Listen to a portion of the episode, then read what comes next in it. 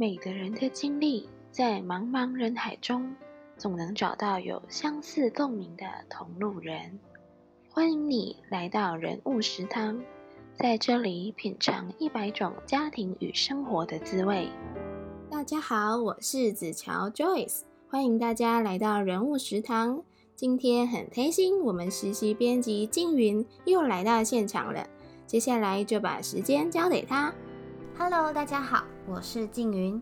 今天很高兴邀请到苹果棒蛋糕小姐来到人物食堂。她总是给人很阳光、很正向的感觉，同时呢，她也很细腻，喜欢吃，也喜欢做甜点。她常常说啊，自己的家庭很有趣，和一般人的家庭不太一样哎，因为啊，她有2个家。今天她要来和我们分享自己的家庭故事。嗨，大家好，我是若雨。想先问问看若雨，就是那个若雨现在他是师大人发系的学生，那想先问问看若雨为什么会选择人发系就读呢？那时候看到人发系的时候，觉得很好奇，到底是一个什么样的科系呢？既然名字这么长，对。然后上网看了一下之后，发现其实学的就是跟家庭相关的东西。那我自己的家庭其实我觉得跟一般就是大家普遍的家庭不太一样，所以根据我的家庭经验，我觉得家庭这个东西感觉可以好好的学习，然后也很好奇这个专业在学什么，然后就进来了。对，那可以请若愚跟我们分享一下，就是您的家庭。哦，我现在啊，这个真的是非常的有趣，就是我妈妈在这个礼拜六嘛，还是礼拜五？上个礼拜六或礼拜五的时候，就是结婚了。哦、对，恭喜恭喜！对、所以我现在总共有2个家庭、一个是我父亲的家庭，然后一个是我母亲的家庭，然后都不一样。对，然后我父亲那边呢，就是跟我的继母，好尴尬，其实我根本就不会讲继母或者是继父之类的，我都是讲叔叔跟阿姨、就是我爸爸跟我阿姨生了就是2个小孩，然后一个是4岁，然后一个是3岁，然后我母亲那边的话就是就是上个礼拜刚结婚了这样子、然后他们就是没有再生任何的小孩，所以我是有2个家庭，是近亲家庭的。对。所以爸爸妈妈是什么时候分开的呢？在大概是幼稚园要升国小那个阶段吧、对，就蛮小的、他们就分开了。对对。所以那个时候你其实也对于他们分开这件事也算是还懵懵懂懂的。对，而且大部分的经验都是因为我其实小朋友是不用亲自上法庭的，他们在就是打监护权的官司的时候，就是我是不用出席的，但是所以很多事情都是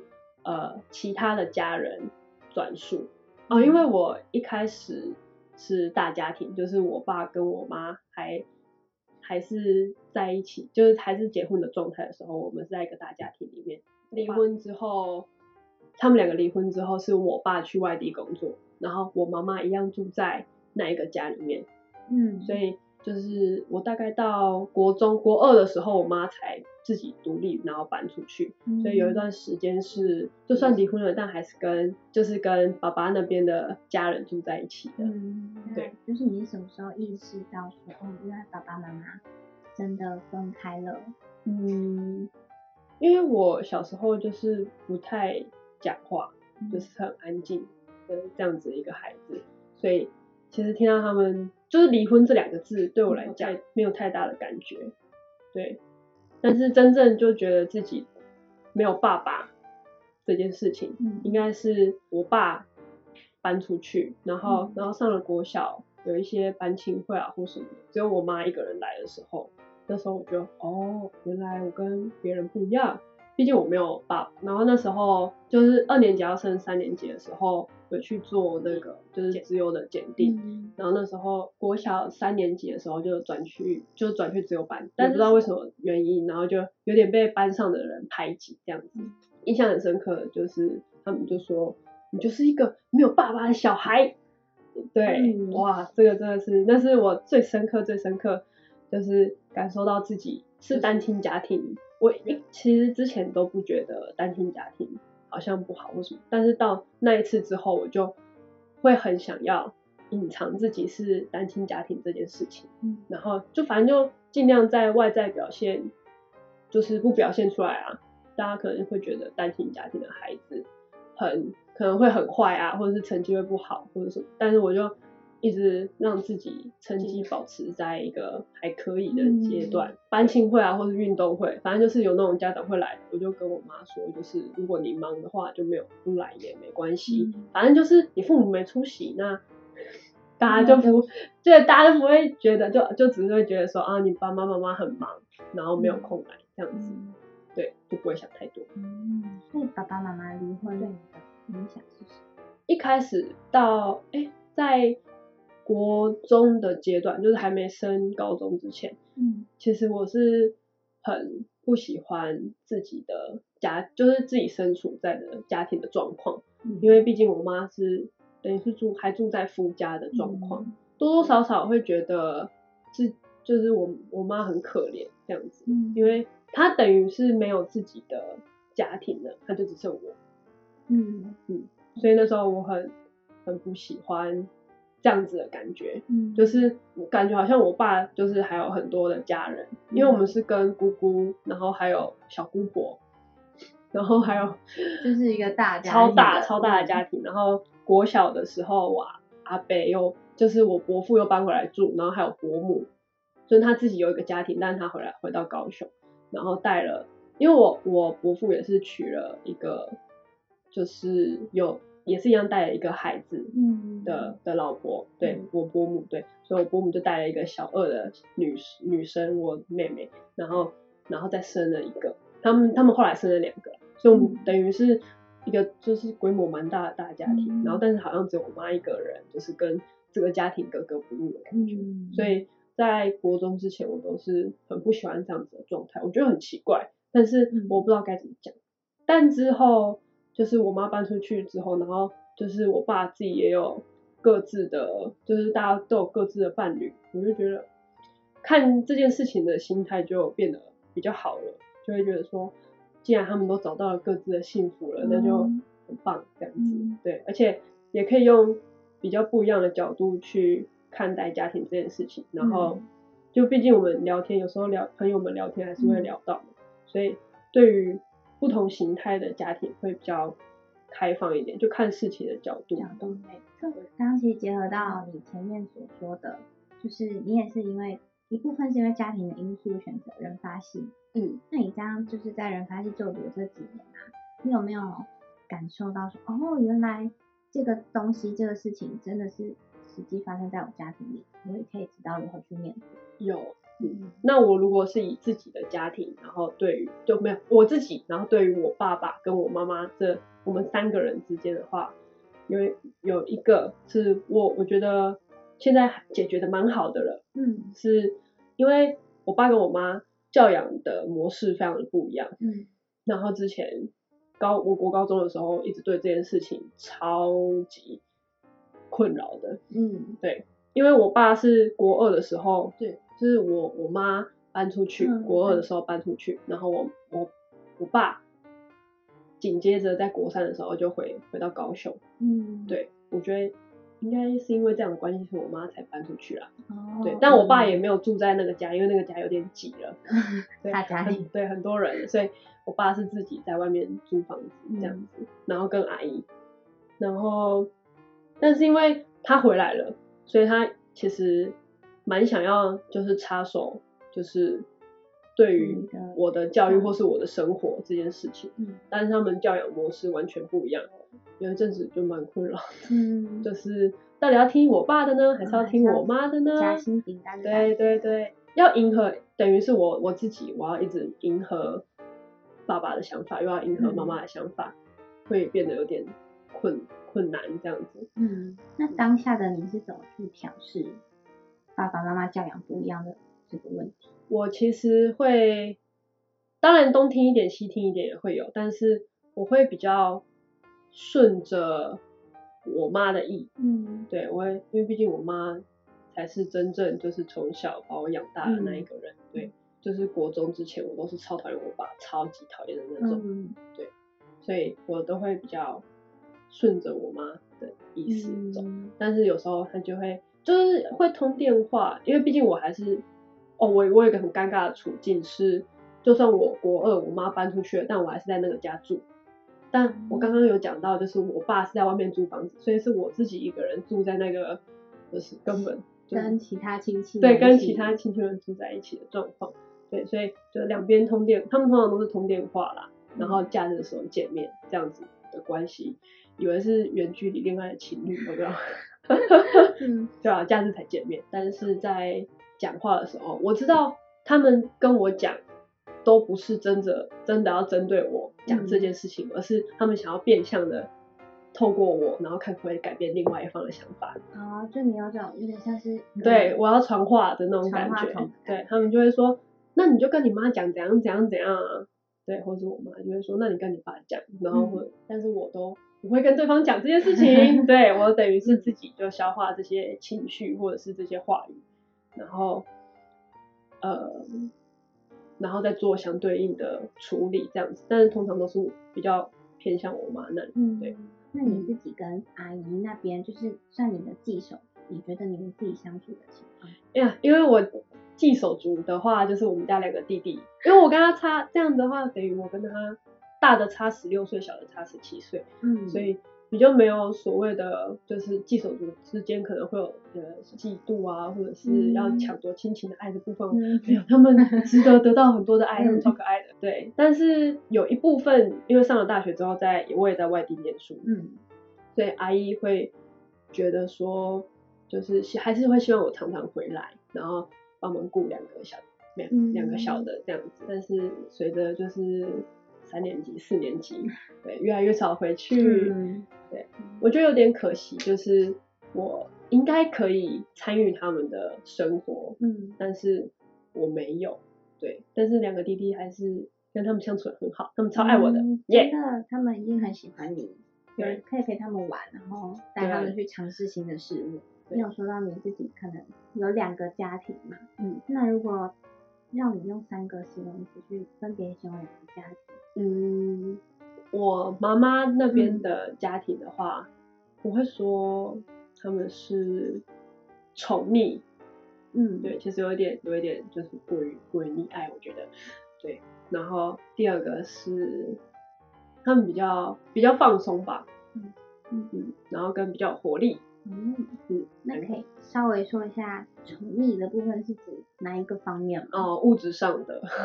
要买什么？对、嗯、我觉得很不好，但是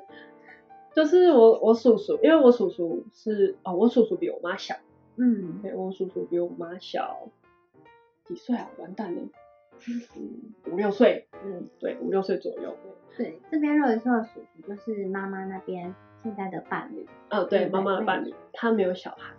嗯，对，然后我叔叔也是家中的独子，嗯，对，独子，然后又没有小孩，然后所以他就会把我就是当成他的小孩一样、嗯、然后他在他的原生家庭里面也是备受宠爱的那种，对，然后所以他就会把他的就是他的父母亲是怎么对待他的模式，然后一样对待到我身上、嗯、对，就对我超好的啦嗯，对，那放松呢，为什么会觉得用这个形容、氛围吗？对对，他们的氛围就是因为我跟我妈相处的时间比较长，嗯，而且其实我妈妈在我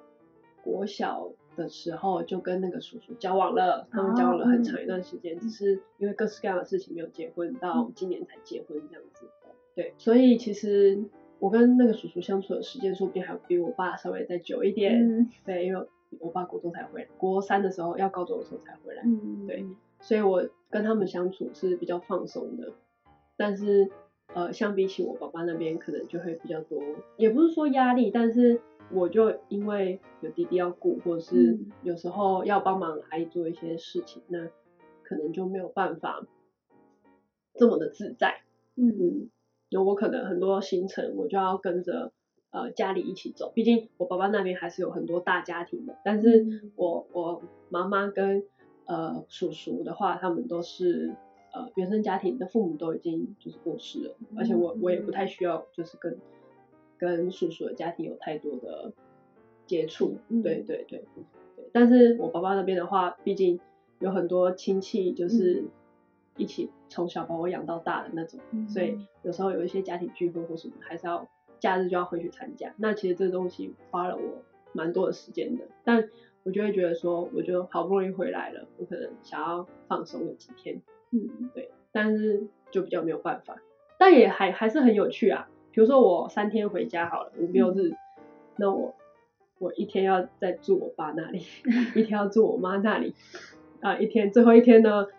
我等于有半天都在坐车嘛，所以我就只剩一个半天，可能是才能跟朋友出去，就是稍微小聚一下，或者是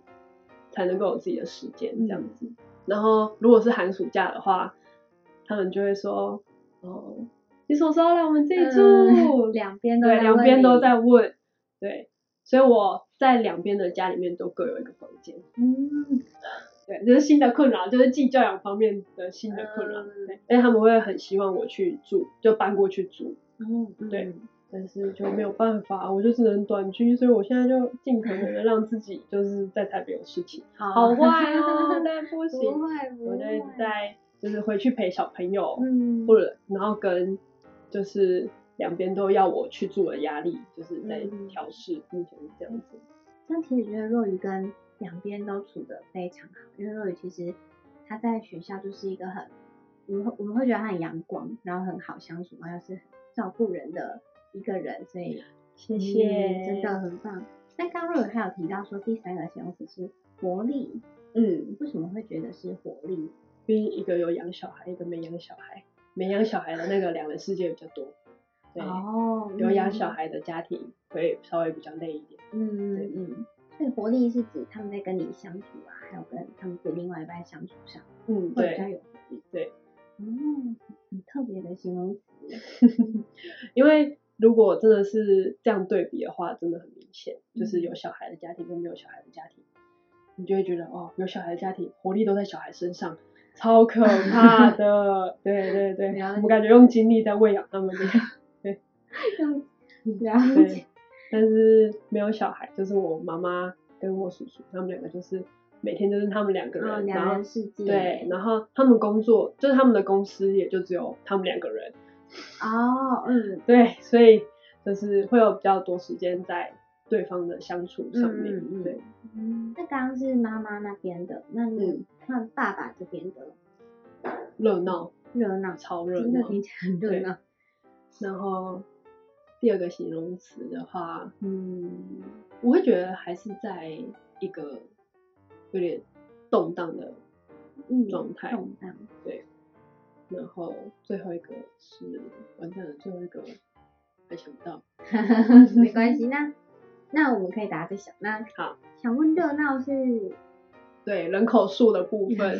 对，因为不去想就是我们搬出来住，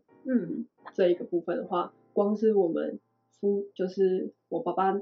家庭那边的家庭组成是非常非常多人的，对，就包含有伯父伯母的家庭。这样加总起来大概15个到20个人，超可怕。所以你们是全部住在，你是住3合院吗？还是公寓？没有，是透天，就是对，如果是那个房子的结构的话，有3个透天，真的是人口数很庞大的一个家族哎。对，那刚刚还有提到说动荡是，对，因为。今年是2个小朋友都上幼稚园的1年，而且他们没有读小班，就直接读中班，然后有很多事情要重新的习惯，现在就改成就是去上幼稚园了，然后有一些生活作息的部分还在做调整，然后第2个就是我说我爸爸就是去年的时候被调去台中工作，所以我阿姨等于对，所以我们等于是分开的，所以我阿姨自己一个人，然后带2个小朋友，然后要接送或者是一些生活作息的部分，所以我说我们家今年还在动荡跟适应的状态，对，还在那个磨合的期间吧，面临到进入到下一个阶段的时候，对，那你有想要第三个形容词吗？哦，第三个形容词，我应该要讲一些情感性的。都可以，没关系，想到什么就可以讲。嗯，我觉得比较可能就是忙碌吧，真的是忙碌，对啊，就是动荡跟忙碌这样子。因为从我的通话记录大概就可以知道，我几乎是每2天或是每1天我就要打给我妈妈。嗯，但是我阿姨呢，啊，因为我阿姨跟我爸要分开打嘛，因为他们在不同的地方。我打给我阿姨的频率，我好像已经有1个礼拜还是2个礼拜没有跟她联络了，所以超忙碌的。我是指就是因为有时候也是我妈会，如果我很久没有打电话给我妈，我妈会打电话过来，或是传赖什么的。但是我阿姨就是超忙的，完全没有时间就是 care 我。虽然说我也没有关系啦，对，但是就是真的就是各自都很忙碌，对啊。然后我也可能对他们的现况，就是近况的了解，可能掌握度就会比较少。哦，因为你要在通电话，然后最近没有什么时间回家。对，那因为这样听起来，我觉得你的家庭生活其实很丰富哎，因为去妈妈那边的家，然后也可以到爸爸这边的家。那如果是回顾你从小到现在的这家庭生活啊，有没有什么是让你觉得最开心的一件事，或者是哪一个瞬间让你觉得很开心？最开心的事情呢？最开心的事情，我觉得就是不是我单方面开心，其实应该是双方面开心。是我高中2年级的时候，然后那时候我们社团有成果发表会，算是一个真的是蛮大的。我那时候就是请我爸来，参加，对，而且在就是整个结束之后，就是我去拥抱我爸。对，我觉得那个瞬间应该算是我们就是从我爸搬回高雄近几年，我们2个都最感到开心而且感动的一刻。因为我觉得啦，我觉得这个拥抱代表我们正式的破冰了。就是我说国中之前，因为他没有回来，然后一直没有参与到我的生活，所以我超讨厌他了。而且一部分也是因为我妈妈很讨厌他，所以他会不知不觉的在一些小细节上面，对他，因为我妈认为我爸是很不负责任的人，所以他就是在我做错的时候，他就会说不要像你爸一样这种不负责任，所以我觉得从小就会觉得我爸就是一个白狼这样。然后到了高2，就是他就是国中回来，然后到高2这段期间，我们也是一直在磨合跟调试。对，我也很感谢我爸，因为其实高1、高2，就是我高2跑社团，其实我们家的，就是我爸爸那里的家人是非常非常不支持的，因为毕竟大家还是会觉得，你上这样子的学校，应该就要就是课业为重这样，为什么要一直跑活动跑社团，然后成绩又不好这样子？但我爸就会一直帮我讲话，就是等于是在我亲戚的长辈跟我之间，然后有做居中做协调，那就是我很感动，就是那2年，我也觉得他真的有真心的想要为我付出，对，所以在高2的那1年，我们就那个拥抱，我们就正式破冰，对。那你们后续就有关系有比较对，就是你会开始联络，对？有，就是其实就是高中的时候就有在联络，对对。我感觉你的故事哦，真的有一个拥抱，然后有点对，尽释前嫌，对对，有点像对那个，虽然说只有我单方面啦，但是爸爸感那边应该也觉得就是啊，原来你有看到，对我有看到他的一些作为跟努力了，对。那这样听起来，就是你在看到你父母之间的相处模式这件事情，对于你来说，你自己会不会有什么想要延续或者想要改变的地方？因为他们结婚的那一个部分，我没有很有记忆。对。对，比较多的记忆都是他们离婚后的一些后续的事情。这样，我觉得有一件事情就是，当我跟我的伴侣可能吵架或是冷战的时候，千万不要把小孩扯进你们的吵架里面。对，这是一个。然后第2个就是吵完架之后，不管怎样都要跟小孩讲，就要让小孩知道这个东西不是坏事情，是可能是我们在沟通或是我们情绪上面的，他可能不懂，但是没关系，就是如果他还小，他可能不懂，但没关系，我觉得跟他讲一些用比较简单的话跟他讲，他一定也可以感受到那个情绪，或者是他多少会知道一点。因为他们两个吵架的时候，他们会没有，他们冷战的时候，他竟然叫我递纸条，多幼稚！就是变成小孩有点是他们吵架的工具，对对对。但我觉得乐园很好，就是有发现到这件事情，然后有在自己在跟伴侣，就是有意识到，然后也会想要做什么改变。那有什么想延续的地方？想延续的地方有一个我妈妈的啦，就是我妈妈那时候其实在我国小的时候，她等于是一个人要养我，所以她有很多工作，然后也很忙。如果她假日的时候也要忙的话，她一定会把我丢去图书馆。就是要不就是早上游泳，下午图书馆，反正不管怎样就是把我丢去图书馆就对了，或是有一些没有才艺课，对。但我觉得这个东西可以延续，反正就是如果我真的很忙的话，我就会选择把孩子就是管他去才艺班也好啦，游泳也好，图书馆也好，这个东西就是去图书馆这件事情。虽然说看起来好像没有什么，但其实我长大之后，我喜欢看书，就是培养看书的习惯吧。我觉得这个蛮重要的，是一个感觉好像很厉害的教育方式。对，因为其他地方什么安亲班他都没有让我去啊，因为我平日那时候1到5已经去了5天的安亲班了，我不想要6日再去。对，然后也没有去才艺班什么，就是去图书馆跟游泳，某种程度上有潜移默化我一部分的思考模式吧。就是毕竟书很厉害的，反正如果你真的很忙，就把小孩再去图书馆。不是啦，而且又有游泳可以运动嘛，对啊，可以图书馆。然后中午的时候，如果他有空，我们就是会一起吃饭，但通常他都会挤出时间的。然后晚上的时候，我们也可以聊一聊，就是早上我都看了哪些书啊，或者是游泳的时候怎么样，或者是打篮球，有时候是打篮球，对，打篮球的时候没有遇到什么问题啊。可以聊篮球的原因是因为我妈以前是篮球的校队啦，对，所以我们就可以聊一些关于运动的，或是早上看什么有趣的，有什么有趣的观点。她不一定会真的懂我到底看什么鬼，但是她至少知道说，我是有学习到东西的，对。而且妈妈感觉很喜欢跟你聊天，就是蛮享受那个亲子的时光。对对对，毕竟你把我带出门，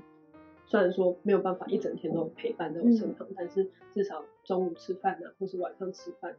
然后之后带我回家那段时间，我们都是有很好的相处的。对，这样其实很好，就可以让孩子跟家长之间有建立一个沟通的管道，那也会彼此分享今天做了什么事啊，就看起来虽然很简单很平凡，但它其实是很有帮助的。了解。那接下来想问若雨就是，可能我们现在这个年纪还早，但是如果想问看你说你对于未来你的家，你的想象是什么？可以是摆设啊，或是氛围啊，或是家人之间的关系都可以，任何你想到的。或者是你觉得你家一定要有什么元素？我们家一定要木头的。一定要木头？为什么会觉得一定要木头？因为我从小就在就是木头，有点像和室的那个房间长大，然后我从小就很喜欢木质的东西，因为闻起来香香的。然后到甚至我长大，我妈妈的公司，就是我妈妈跟我叔叔的公司里面也都是木头的东西居多。然后我爸爸的家也是，就是木头的桌子啊，木头的椅子什么的，很有质感的感觉。对，很有质感，而且香香的。对，香香的。这是一个啦，然后另外一个是，我希望我们一定要有一个全家人共同的时间，然后可以坐下来聊一聊啊，不管是吃饭或者是一起出去玩，就是希望不是那种就是平常礼拜一到礼拜五晚上那种吃饭，是真的空出一个静心的时刻，然后在礼拜6可能一个半天。这样子，然后有一个小小的行程，对，就大家放下手机，然后大家聚在一起的那个时光。嗯，那跟伴侣之间呢，你有什么期待？我希望我们可以有一个就是我希望我可以好好的表达我的感受。对，因为其实我从小到大我没有什么机会表达我的感受，我通常都是一个传话筒，所以我比较少有机会能够自己的想法。对，其实想法还好，比较理性的层面我们还是会讨论一下功课，但是感受性的东西我很少表达出来。连哭的话也都是自己偷偷哭，然后哭完之后还是得要讲电话。对，所以我希望我跟伴侣之间是可以好好的表达我们彼此的感受的。我希望我可以做到这一点。感觉肉圆就会很照顾他人，会很顾虑对方的感受，反而会忽略自己真正的想法跟感受。我觉得可以慢慢练习，就是可能一次不用讲很多，那就是讲一点点，讲一点点，然后慢慢最后让彼此都能够坦诚。我会努力的，加油，你可以的。最后就是想用一种食物或是一道料理形容自己。自己吗？我觉得我是苹果棒蛋糕。怎么说呢？因为我希望我是就是一道甜点，首先是甜点，就是我希望大家可以很喜欢。就是我这个人，然后我会带来就是心情愉悦的糖分，对。然后苹果的话，就是偶尔会酸酸的，可能会带给大家一点麻烦，对。但是因为棒蛋糕是一个很扎实的甜点，所以我希望我自己是一个很扎实的人，对。然后反正酸酸甜甜的就比较有口感，所以不无聊。为什么会选择苹果？不是苹果，不是柠檬，而是苹果。蛋糕通常是柠檬或苹果，不是柠檬，是苹果，是因为我没有柠檬那么酸。我希望可以比较多甜的成分，然后还有口感。对，蛋糕就是一个很扎实的口，很湿润，然后很扎实的口感，很特别，真的很特别。真的吗？我家好多真的。对，那若有没有其他想跟我们聊聊的呢？很谢谢，就是这次鸡汤能够邀请我来，然后也希望大家可以更认识寄亲家庭这个面貌。就是它其实没有想象中的可怕，不是童话故事里面的坏巫婆那种继母，不是。真的很谢谢若雨，因为会发现说，其实若雨现在很愿意跟我们分享说你的家庭是什么样子，然后也会让大家更去反思到说，其实寄亲家庭不会像我们原本社会对他的刻板印象，就是把它翻转过。因为可能大家原本对寄亲家庭的印象就会觉得，那这样小孩子会不会比较自卑啊，或者是没有自信的感觉？但在若雨身上我看到了一份自信，真的。谢谢。好，那我们今天就谢谢若雨跟我们的分享，那很高兴这次可以邀请到若雨来，谢谢鸡汤来了，谢谢静云，对，那我们跟大家说拜拜，好，1、2、3，拜拜。在和苹果棒蛋糕小姐聊聊的过程中，我发现她反转了社会对于寄亲家庭的印象，比如像她所说的。叔叔和阿姨对自己很好，他们呢也把我当作家人。他觉得无私的爱才是关键，让他消除了进入新家庭的害怕，也让彼此的感觉更加靠近。在这个故事中，我们发现比起血缘，让家里有爱才是重点。